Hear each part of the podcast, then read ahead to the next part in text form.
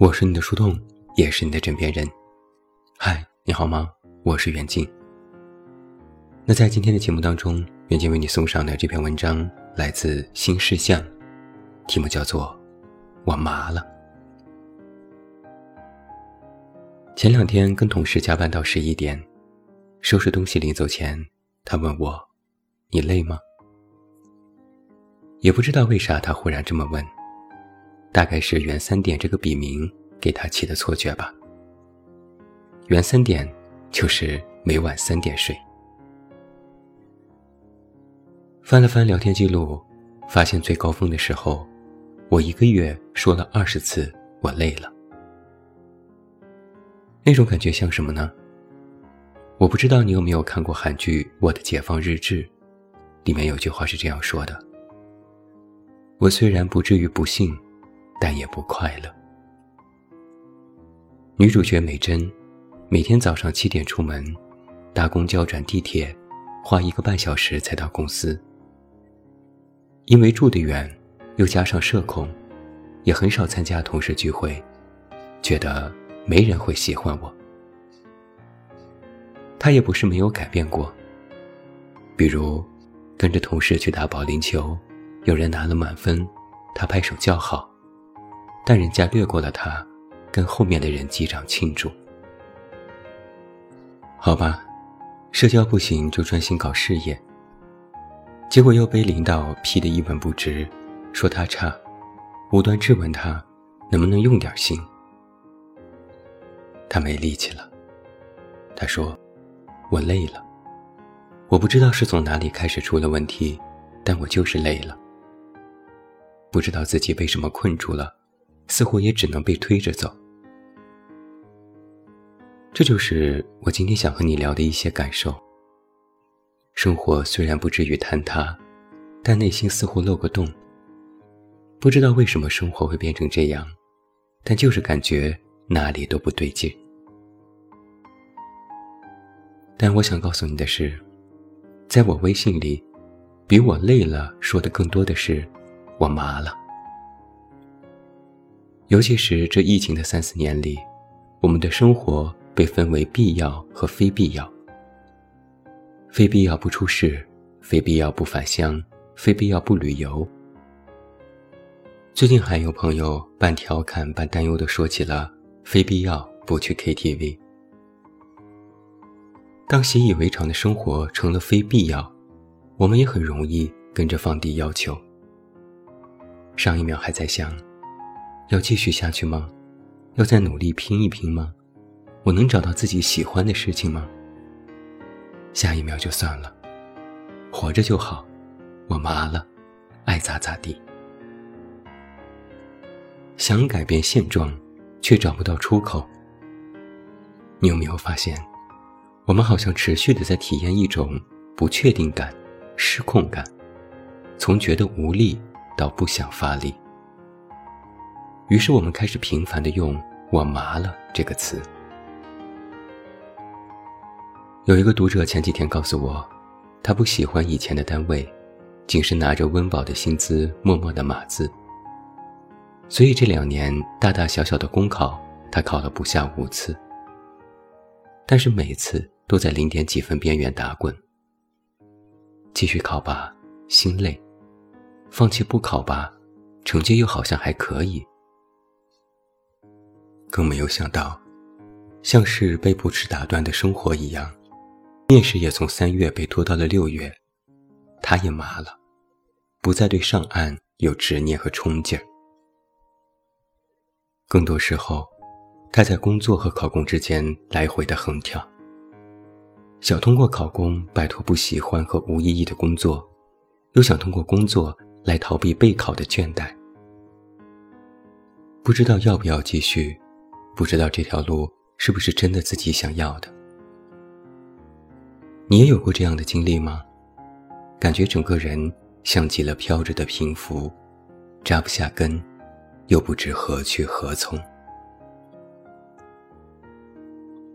脱口秀大会里的选手呼兰曾经这样说过：“笑是生活的麻药，但是，一旦生活向你开刀。”醒了还是疼啊。麻药它不治病，它只是让你短暂的忘了疼。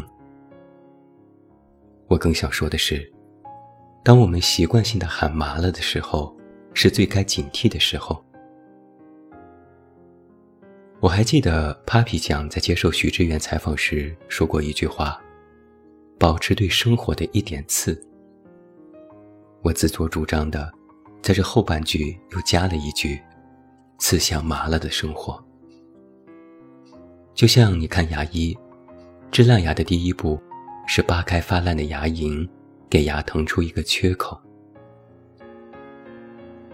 之前看零七幺三男团唱歌。很多人都忘了，他们其实是2007年的快乐男生。他们忽而自知，拉了个群叫“快乐在就业”，群主是歌手苏醒，入群条件是老失业，没什么活。他们也毫不忌讳地公开互嘲和自嘲。张远调侃王栎鑫：“你搞过红的音乐吗？”王栎鑫回复。你一个婚庆歌手，王栎鑫睡觉打呼被张远吐槽说：“这不会是你离婚的真正原因吧？”话其实都不好听，但很多生活里的隐痛，被无情的揣穿之后，反而能够解构掉一部分。后来在那天晚上，他们唱出道后的第一张专辑，王栎鑫听着听着就哭了。陆虎问他：“咱俩是不是把兄弟？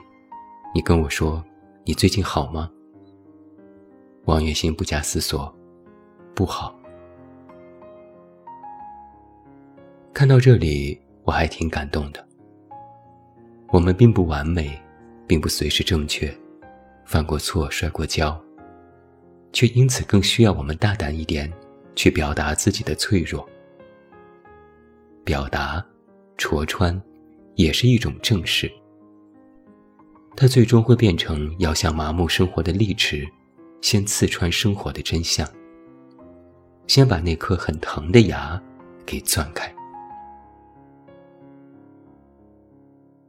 这么多年，零七幺三男团没有活成顶流，最理想的状况也是歌红人不红。但在之前那个上了热搜的节目里。你能看得出来，就算知道真相，他们还在做以前天天做的事。一言不合就做音乐，一开心就写歌，一不开心也写歌。在荒岛上，在沙滩上，在各种什么都没有的地方，他们都能沉浸在一起，一起唱歌，一起创作。是因为真的很爱这件事，也是因为音乐。真的能够消解心头所有的情绪，把它们变成更美好的东西。用作家马家辉的话说，应该是 “do something”。不管生活如何不顺，只要你还持续去做，就能够感受快乐，对生活还有盼头。do something，做点什么，你就会感觉自己还有点生气。我记得在第四期节目结尾的时候，他们都喝醉了。一群大男人开始在沙滩上围着篝火放着音乐跳舞，就瞎跳。陈楚生冲大家喊：“这次我们要是火了，大家都得加工资。”他还把工作人员都拉过来一起跳。那种快乐太真实了，太有感染力了，让人觉得。生活真的还有盼头，还有力量。还想跟你分享《奇遇人间》角落里的故事。三十三岁的单亲妈妈钟欢是广西南宁的跑腿员，以前是公司高管，在中产的家庭长大。大三就结婚的她生了两个孩子，因为前夫瞒着她投资负债，俩人离婚了。养家糊口的重担落在了钟欢身上，从早上八点忙到晚上十二点，什么单都接，却换来孩子的嫌弃。孩子说：“同学的爸爸妈妈都是大老板，你让我觉得很丢人。离婚没哭过的他，第一次在路边嚎啕大哭，但他还是很坚定，得继续做事儿啊。他说：“我希望以后我能攒得到一定的资金，哪怕开个小店，也可以有更多的时间来陪我自己的孩子。”就这样，一刻也没有停下。现在。他用跑腿攒下的积蓄办了一所幼儿托管班，所以我总是觉得，当你被困住又不知道怎么办的时候，可以听一听《打磨流浪者》这首歌。歌里这样唱道：“你可以向左转，你可以朝前走，但不能停留。”当然，最后一定要记得。在不断 do something 的过程当中，千万不要丧失体验的能力。一定一定要给自己一些时间和机会，去看看沿路的风景，不要麻了。我很喜欢春夏在二零一八年给歌手陈粒写的一封信，我摘录了其中的两段。他是这样写的：“我喜欢你的结尾。”在真正的坐下来回复给你以前，我坐在车上，走在路上，或闭着眼睛，我又看到了那些风和雨，晨光和夕阳，我遍遍的被生活滋养。但每当我凝视一个地方，我的眼睛就会发紧，紧的要流出眼泪来，因为害怕，害怕我辜负了什么，错过了什么。害怕我没有好好的对待生活，空气被带动着，变成风，轻轻地拍打在我的脸上。我忍不住把眼睛合上，它像是在给我打耳光。我却也愿意相信，那是他在为我着急，替我操心而产生的爱意。自恋的觉得，万物都爱我。也都恨我不争气。我其实也很爱翻一翻春夏的微博，因为总能够从中触摸到一些生活的细节。比如他写什么，出租车上吹过的温热的风，帮着黑夜推散我的日落。敏感的吸纳着生活给你的所有体验，这是一种能力，让你感觉。你仍然拥有生活，并没有彻底的失去它。同事赵大宝分享过一件事：曾经他觉得钓鱼很无聊，坐在一个地儿待着。今年居家办公，他花了一个下午的时间去看楼下的老大爷钓鱼。那一刻，他觉得自己是在生活，而不仅仅只是活着。于是我忽然意识到了，当你去感知生活，其实生活也会反过来滋养你。所以今天晚上，我就想把这种力量分享给你，去感受生命的细节、生活的细节，感受爱与被爱，感受真实的我的存在。秋刀鱼会过期，肉罐头也会过期，希望你的生命力。不要过期，不要真的麻了。我是你的树洞，也是你的枕边人。关注公众微信“远近”，找到我。我是远近，晚安。远方推开了一扇窗。褪色的机会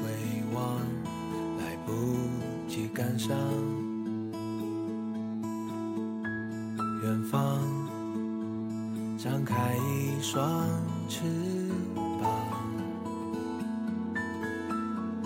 雨雪风霜从未彷徨，扛起梦想。你说你早习惯世事变迁。也看得开，最后越走越远。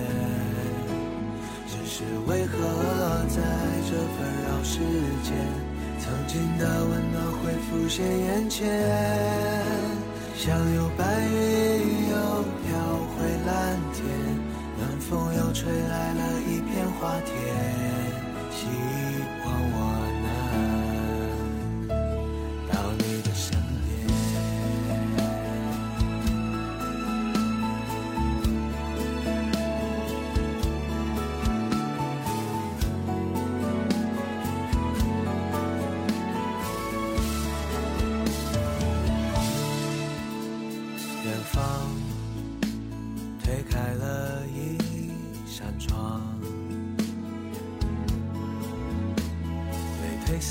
色的记忆回望，来不及感伤。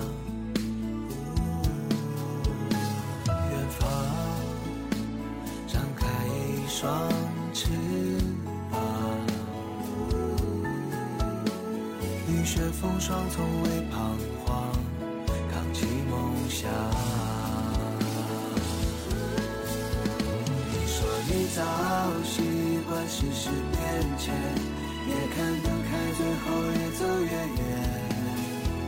只是为何在这纷扰世间，曾经的温暖会浮现眼前？像有白云又飘回蓝天，暖风又吹来了一片花田。希望我能到你的身边。早习惯世事变迁，也看得开，最后越走越远。只是为何在这纷扰世间，曾经的温暖会浮现眼前？